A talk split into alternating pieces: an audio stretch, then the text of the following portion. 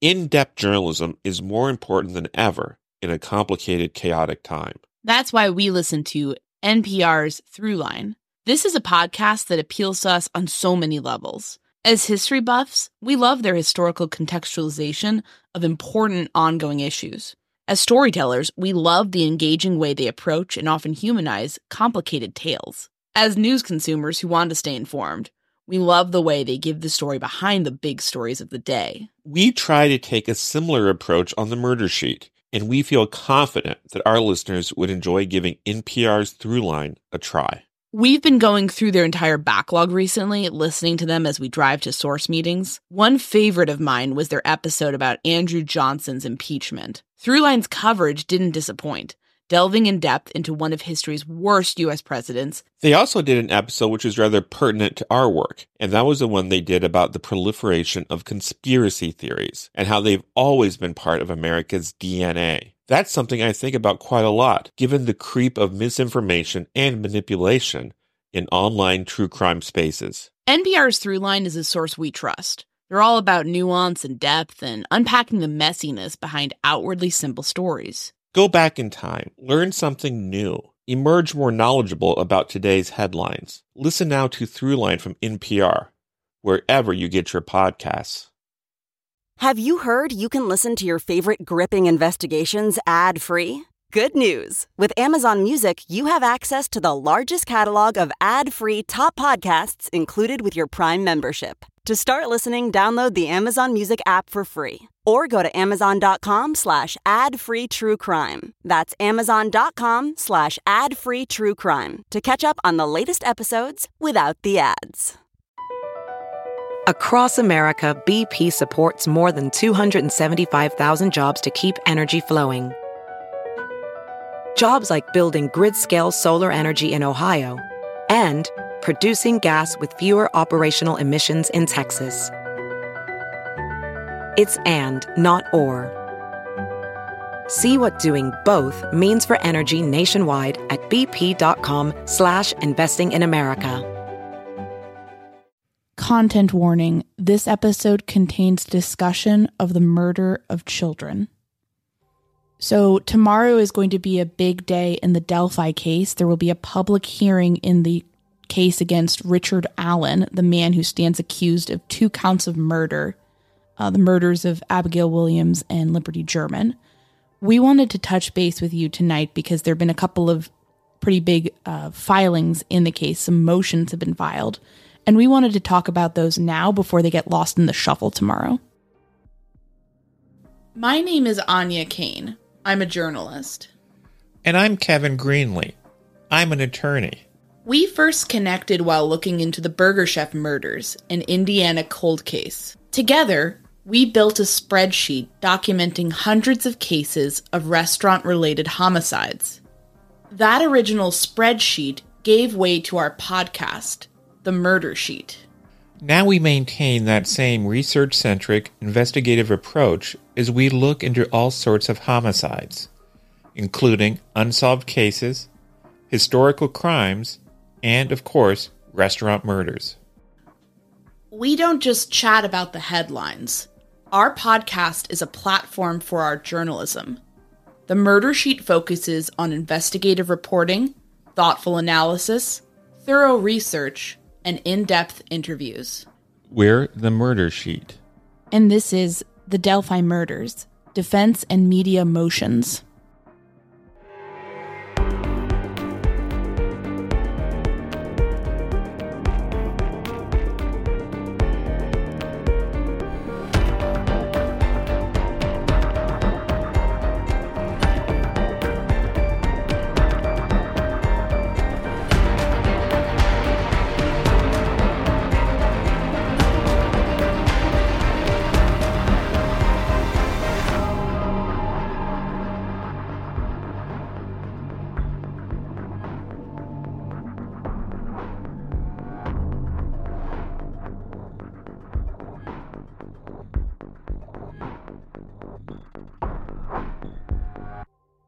So, just to give you all a sense, Kevin and I are actually currently in Lafayette, Indiana, which is a city nearby Delphi.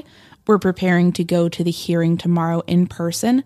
And as we were doing our drive up here from the Indianapolis area, we saw a, a few, a kind of a flurry of filings appear on MyCase, and we decided we ought to kind of hop on the microphones and talk about that as soon as possible. Uh, perhaps the most significant of these filings was one that was prepared by the two lawyers who are representing Richard Allen, who, of course, is the man who stands accused of committing these murders.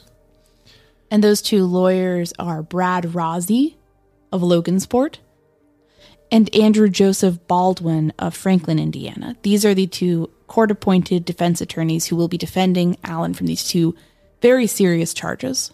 And we would assume that both these men will be in court tomorrow to represent Allen's interest at the hearing tomorrow, which is to determine whether or not the probable cause affidavit in this case remains sealed. And of course, the probable cause affidavit is the document which would contain all of the evidence against Allen, which led to his arrest. And they made a reference to this affidavit in the motion they filed uh, this afternoon. It, it, was a petition to seek uh, bail for Richard Allen. And I'm going to read exactly what it says here. They say the defense has received and reviewed the probable cause affidavit that, as of the time of the filing of this motion, has been sealed. That because neither the proof of guilt is evident, nor the presumption of guilt strong, the accused is seeking a hearing to release the accused on his own recognizance, or in the alternative, to set a reasonable bail. In other words, they're saying that they don't believe the evidence that is in this affidavit, which is of this date we have not seen, the public has not seen. They're saying whatever is in there is not strong enough to indicate that Allen is actually guilty these comments that the defense attorneys make about the probable cause affidavit and the, what they identify is the lack of evidence against their client in that affidavit, these are defense attorneys. So they're not going to say, oh, you got us. no. he really is guilty. They're going to try to spin things as much as possible in a way that would benefit their client. With that said, it seems pretty strong to go in and say, the evidence to go in and say the evidence is not there to the extent that he should be released without even giving him bail. So maybe before we go further into talking about this specific instance, can you talk about probable causes and what they include, what they don't include? What would be a strong probable cause versus a weak probable cause? Well, a uh, probable cause affidavit doesn't necessarily include every bit of evidence against someone. What it is, is basically an argument that someone in law enforcement is making to a judge. In other words, police or whoever are going to a judge and saying, We think this person is guilty, and here's why we think he's guilty. And so then, if the judge agrees, yes, there is a probable cause to arrest this person, the person can be arrested. So, like an example, a silly example would be if I say Kevin Greenlee stole my bicycle, and a detective goes to your house and sees a bicycle fitting my description in the front yard in plain view, and you've posted all over social media about how you stole it, then that would be maybe the first step. But maybe they find more evidence later that they include in a trial if it yeah. if you plead not guilty to the theft. Right? Is that a silly example, but I'm just trying to break it down of like what they mean because I think that's important when you have then the defense basically saying it's not very strong. Exactly. Exactly. So you mentioned the significance of them asking for him to be released on his own recognizance. You, would there be a, a defense attorney if they're up against a strong probable cause affidavit? Would they behave differently?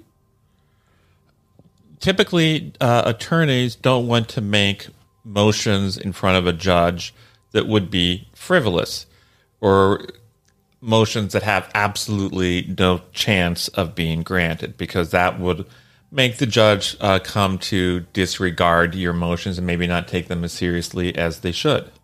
So like a boy who cried wolf thing. Like you can't you can't just keep on asking for the maximum benefit for your client if the facts don't support that. Right. And I also I think it's worth noting generally speaking, you wouldn't expect a person to who has been charged with something as serious as multiple homicides to be released like that. But uh, one of the attorneys in this case recently represented someone accused of a triple homicide, and they found some flaws in that case and were able to get him released with an ankle bracelet. So your feeling is that this this is this is certainly a move that could indicate how the defense feels about the evidence against their client at this point. That they seem pretty confident. They seem pretty confident that the state has not produced in the probable cause affidavit a strong argument that Richard Allen is guilty of these murders. Okay, so it's certainly possibly a concerning development for everybody who's looking to see justice in this case. But at the same time, you and I and the public do not know what is in the probable cause affidavit. So once that comes out uh, at some point, it, maybe maybe people will be able to analyze that a little bit more straightforwardly, as opposed to sort of conjecture, which is all we have now because we have not seen that probable cause. Yeah, if we had this probable cause affidavit, we could sit here and we could all analyze it and discuss it and decide whether or not the arguments put forth by the defense attorneys have merit. But of course, uh, the state in this case has made the unprecedented uh, choice to keep all that information hidden from the public. Now, one thing about this case is that, um, you know, I mean, people certainly the murder of two young girls and the devastation that their deaths have wrought. I think that makes a lot of people just feel sick to their stomachs. The idea of someone who may be credibly accused of that walking to some extent, even if it's just, you know, before a trial.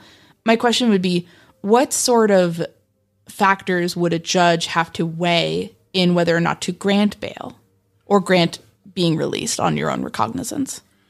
Uh, typically, a judge would look at things like the seriousness of the charge, uh, whether or not the person is a flight risk, and whether or not the case against that person is strong or weak. Now, Judge Diener, Judge Benjamin Diener of Carroll County, who is, of course, the previous judge on this case, he actually filed a rather bizarre motion m- much earlier on. Feels like years ago because this this whole thing just seems to t- take one turn after another um, basically saying that he felt uh, that the defendant was in jeopardy because the public is too interested in this case, essentially, which you and I both were uh, found pretty bizarre and inappropriate. But let's just forget that for a second and talk about, you know, would a judge keep a defendant in jail for their own protection? A judge might keep a defendant in jail for their own protection if the defendant makes such a request. The judge just can't go around saying, well, I think this person would be better off in jail, so I'm going to keep this person in jail. The defendant has to make that request. And so I guess the the big question I think a lot of people will have after reading this, you know, filing and, and hearing about this is does this mean that Richard Allen is getting out of jail? Richard Allen faces some very serious charges. And in no point in this motion are the defense attorneys asking for those charges to be dismissed or even asking for him to be released from custody. If he got bail, if he got released on his own recognizance, he would still be under the purview of the court. Uh, I would not expect him to be released from custody altogether. Okay. So I think that's just important context for everyone to keep while going forward. I think it's important for us all as we're covering this, as we're following along, to keep an open mind. And that's about every angle, whether it's, you know, everybody is innocent until proven guilty, or, you know, what exactly does law enforcement have in this case, or what's going to happen? Are there going to be further arrests down the road? Is this a, do they believe it's a lone actor? I think we all just have to kind of be in a state where we're looking for those answers, but we're not making up our minds at this date because it just seems we have a, we don't have all the information on a number of fronts. Yes, innocent until proven guilty means something. We all very, very, very much want there to be justice for Abby and Libby in this case. And justice means that the person or persons responsible for their deaths be held accountable in a court of law. Now, if Richard Allen is in fact responsible for their deaths, then yes, we all want him to be held accountable. But if they but if by some chance he is not the guilty party, we do not want the wrong person to be going Yes. down for this because that would just be a double tragedy. You'd have the loss of these two girls and, and an, an innocent man possibly being condemned for it. And, you know, nobody wants that. So we just stress to everyone let's all keep our minds open. It, it's certainly okay to, to talk about this and to discuss and, you know, e- even some speculation. We all have to do it because we all have limited facts. But we should probably keep the absolute, you know, hardcore judgments or conclusions down until we have a little bit more information, which um segues nicely into the next filing we're going to talk about that came out. Mysteries are at the heart of everything we do here on the murder sheet. But sometimes it's more fun to dive into a fictional caper. That's why we love the free to download hidden object game, June's Journey. This game is our daily escape from waiting around in line, getting stuck on hold, and just general doldrums. It is great to be able to just knock out a few levels here and there. You get to discover your inner sleuth and sharpen your observational skills by finding clues hidden in each level. Plus, it's like dropping straight into your own cozy mystery novel. You play as June Parker, an amateur detective with a nose for trouble. You get to tackle all kinds of bizarre crimes across a series of elegant and memorable locales. Also, you have a side hustle decorating your own island estate. I love that. I bought a swan pond. She really did. Download this game for a built in work break. It's a great mental health boost that makes you feel accomplished before you get back to tackling whatever task you have at hand. And remember, when you support our advertisers, you're supporting our show. June needs your help, detective. Download June's Journey for free today on iOS and Android. Welcome to your next true crime obsession. Don't miss new BritBox original drama, The Sixth Commandment, which The Guardian calls as immaculate a piece of TV as you will ever see. You will hear evidence of extreme gaslighting. Help me, please. I am going to be waiting on you, hand and foot. Stream this plus the best selection of British true crime series anywhere, only on BritBox. Once you start investigating, you won't be able to turn away. Start streaming today with a free trial at BritBox.com. VR training platforms, like the one developed by Fundamental VR and Orbis International, are helping surgeons train over and over before operating on real patients. As you practice each skill, the muscle memory starts to develop. Learn more at meta.com slash metaverse impact. So the other filings that were made in the court were basically a filing by attorneys representing several media organizations, and they pertain to the highly unusual fact that the probable cause affidavit in this case has been sealed. So, to take a few steps back to some of our previous coverage, we did speak to a legal expert about that.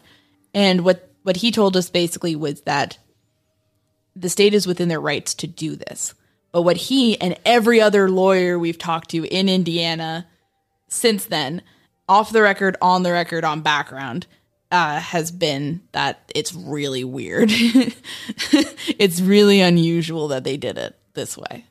So, you know, and and here's the thing: when you when you're doing something rather unusual, even if you're technically within your rights to do so, um, there's going to be scrutiny on that, and there's going to be people asking you to justify that decision. You can't. The state cannot just necessarily say, snap their fingers and say, "Well, this is." You know better for us if we keep it quiet. You have to you know a judge has to sign off on that essentially. And what we're seeing in this filing is essentially local media outlets essentially saying well we don't think this is justified and here's why we think it should be released. And I can't stress how unusual this is. And when you talk to people about it behind the scenes, there are some concerns that in this case, since the arrest, there was a time when the public was not told what specific charges Allen faced. There wasn't even a record of the case in MyCase for several days. Uh, we do not know where Allen is being held in prison. He went several weeks without having any attorneys whatsoever.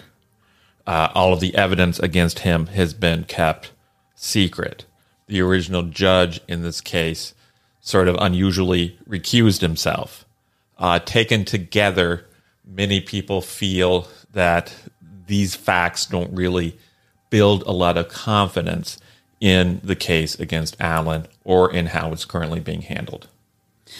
Yeah, and I mean, I, I want to kind of circle back to that at the end as well, because I think it's important to note that, you know, throughout this case, there's been, you know, sort of narratives that kind of flow through things almost like little currents. And sometimes they're going one way, sometimes they're going another way. And I think they're important for people for investigators to note, and they think they're important for law enforcement to note because I mean, unfortunately, we've had things in the past where, like, you know, outright conspiracy theories have taken hold. And um, one way to combat that, we feel, is to publicly disclose information. I mean, Kevin and I have been very much from the beginning saying, you know, probably the best path that everyone kind of can sign off on is a redacted version of the probable cause affidavit where witness names and possibly sensitive details are taken out and the rest of the information is allowed to see the sunshine. And so people get some information, maybe not all of it right away, but that's kind of a nice compromise and something that probably should have been done immediately. And it, and I say that because I think we were willing to have have have some benefit of the doubt, but the fact that um you know Superintendent Doug Carter of the ISP went on WIBC recently, very good in depth interview, definitely check it out. But he kind of was saying that, you know, at this point, it, it would be okay if the probable cause was released. And I think that makes me wonder. Yeah, why was it? yeah, if Doug Carter, who should know, believes that the probable cause affidavit can be unsealed without damaging the investigation, then why was it ever sealed in the first place? And it just feels like maybe there should be some consideration about, you know,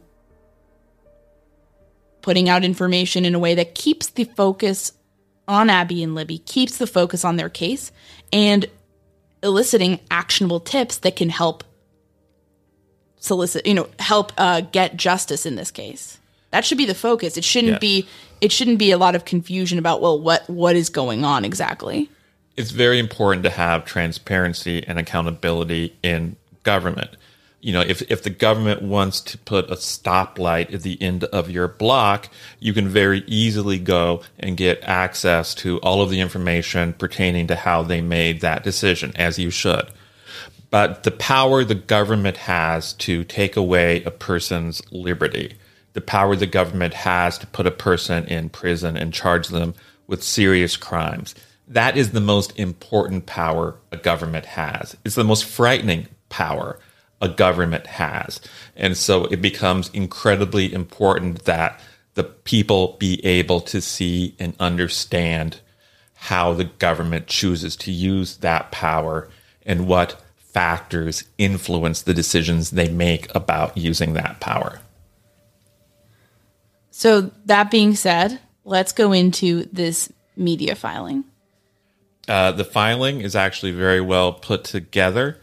It uh, mentions that there are constitutional issues in stake here because the you know certainly the First Amendment, the Fourteenth Amendment, say that the public is entitled to judicial documents. They also say in this uh, document that uh, probable cause affidavits are essential judicial records uniquely worthy of disclosure.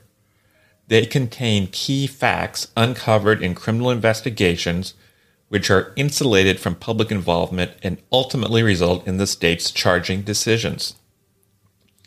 The public has a strong interest knowing why the state is charging a particular member of the community for alleged crimes. So, yeah, uh, yeah, I mean all that's pretty self-evident, I think. And we've said before that, you know, everybody wants justice in this case. People, members of the media, members of law enforcement, there can be disagreement between those two parties on how to get that and you know that's understandable it, it it seems i mean and and tomorrow's hearing is ostensibly all about this issue. Are they going to release the probable cause or not? So the media is obviously very much on the side of release it. Uh, at this point, I would say that we are we are very much hoping for uh, some sort of release. Again, given what superintendent given what Superintendent Carter said publicly, especially about not not harming the case. If it's not going to be harmful to the case, and if maybe a few redactions could reduce issues around witnesses or or whatnot, sensitive details that need to be held back, then I think more information to the public would help answer a lot of questions at this point and and questions that need to be answered. Um, I again, I don't know. I'm not. I'm not sure. I'm not sure. I love how this was handled necessarily from a media standpoint, as I kind of alluded to earlier, because it seems like from the beginning, a lot of the talk has been about, well, what's going on? What's the probable cause? As opposed to, you know, keeping everyone's eye on the ball, which is, you know, ultimately justice for Libby and Abby. And I don't know. It's odd. The document that these attorneys filed also contains uh, a great point that public access serves as a public accountability tool. And basically, that means if police and prosecutors know that their work will be checked by the public, they will be extra careful. Yeah, the the media is an important aspect of holding any public body accountable. I mean, that's that's sort of the whole point of the press. I think sometimes that can get lost and certainly, you know, there are instances where where the press, you know, does not live up to that, but I mean in general, when it's doing its job, it, it's essentially ensuring that people's liberties uh, are being respected and that uh, things are going as they should. And when you have a, a, situation where there's a news desert, either in a certain geographic location or about a certain case, that can be a problem because then, you know, you look back years later and there were a bunch of things that were wrong or nobody was asking questions. And, you know, you certainly don't want to see that because I, I think, you know, th- that's, that's kind of antithetical to a democratic society. You need to have the press being able to report things to people and allowing them to make up their minds. Nobody here is saying in the media that, you know, the case file needs to be released and like all the holdback information in the case needs to be released. That's certainly certainly not the case here, but um, it does seem fair to at least say that this probable cause affidavit that would be typically released in any other situation should be released in some form. Yes, and if police and prosecutors know that they can charge people without the charging information becoming public and without being held accountable for those choices, maybe they'd eventually get sloppy. Yeah, that sort of sets a pretty horrible precedent. I just don't under again, I don't know what I don't understand why this wasn't released in the first place. Uh, so we, you know, it I get I guess I don't know. Seems pretty easy to identify aspects of an affidavit that could be problematic and just, you know, put put some black boxes over those and send it out to everybody. I don't I don't know why it's come to this hearing at this point, given other things that have been, you know, said in the media since since this came out. You know, I think we were definitely amenable to it at first, but it's it's been a while and it just kind of feels like it's it's taken up so much of the oxygen in the room, so to speak. So just so you get a sense, the different associations and companies that were behind that filing were um, the, the, attorneys essentially for the Indiana Broadcasters Association, the Hoosier State Press Association, the Associated Press, Circle City Broadcasting, um, aka Wish TV, EW Scripps Company, aka WRTV, Nexstar Biz, Nexstar Media, aka WXIN, WTTV, Neuhoff Media Lafayette, Woof Boom Radio, Tegna, aka WTHR, Gannett Satellite Information, Indiana Newspapers, aka the Indianapolis Star, and American Broadcasting Companies, aka ABC News. So that's kind of everybody who sort of came together to to file this essentially. Um I guess I keep on alluding to the fact that I don't don't know why this, you know, was sort of has come to this, and I guess what I'm sort of specifically alluding to is one thing Kevin and I talked about when amongst ourselves when we were driving up here as we were sort of first reading these motions is the defense attorneys seemed pretty smart to you know ensure that their filing seemingly was released on the eve of this hearing. Because basically all everyone's talking about right now is the defense thinks it's a really weak case. And that's setting a tone. That's a very savvy media strategy. I guess it's possible they did this by accident. I don't think it was an accident. I think that was purposely timed. And the prosecution, law enforcement, everybody who's put in so much effort into this investigation and getting justice for Abby and Libby, you know, there should be kind of an understanding that this is something that is heavily covered. There's a lot of eyes on this.